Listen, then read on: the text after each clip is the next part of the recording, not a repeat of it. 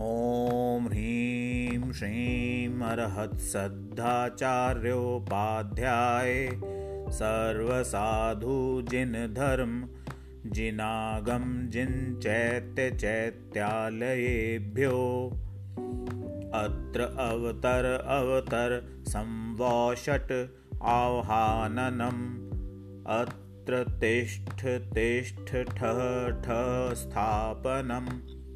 अत्र मम सन्निहितो भव भव वषट् सन्निधिकरणम्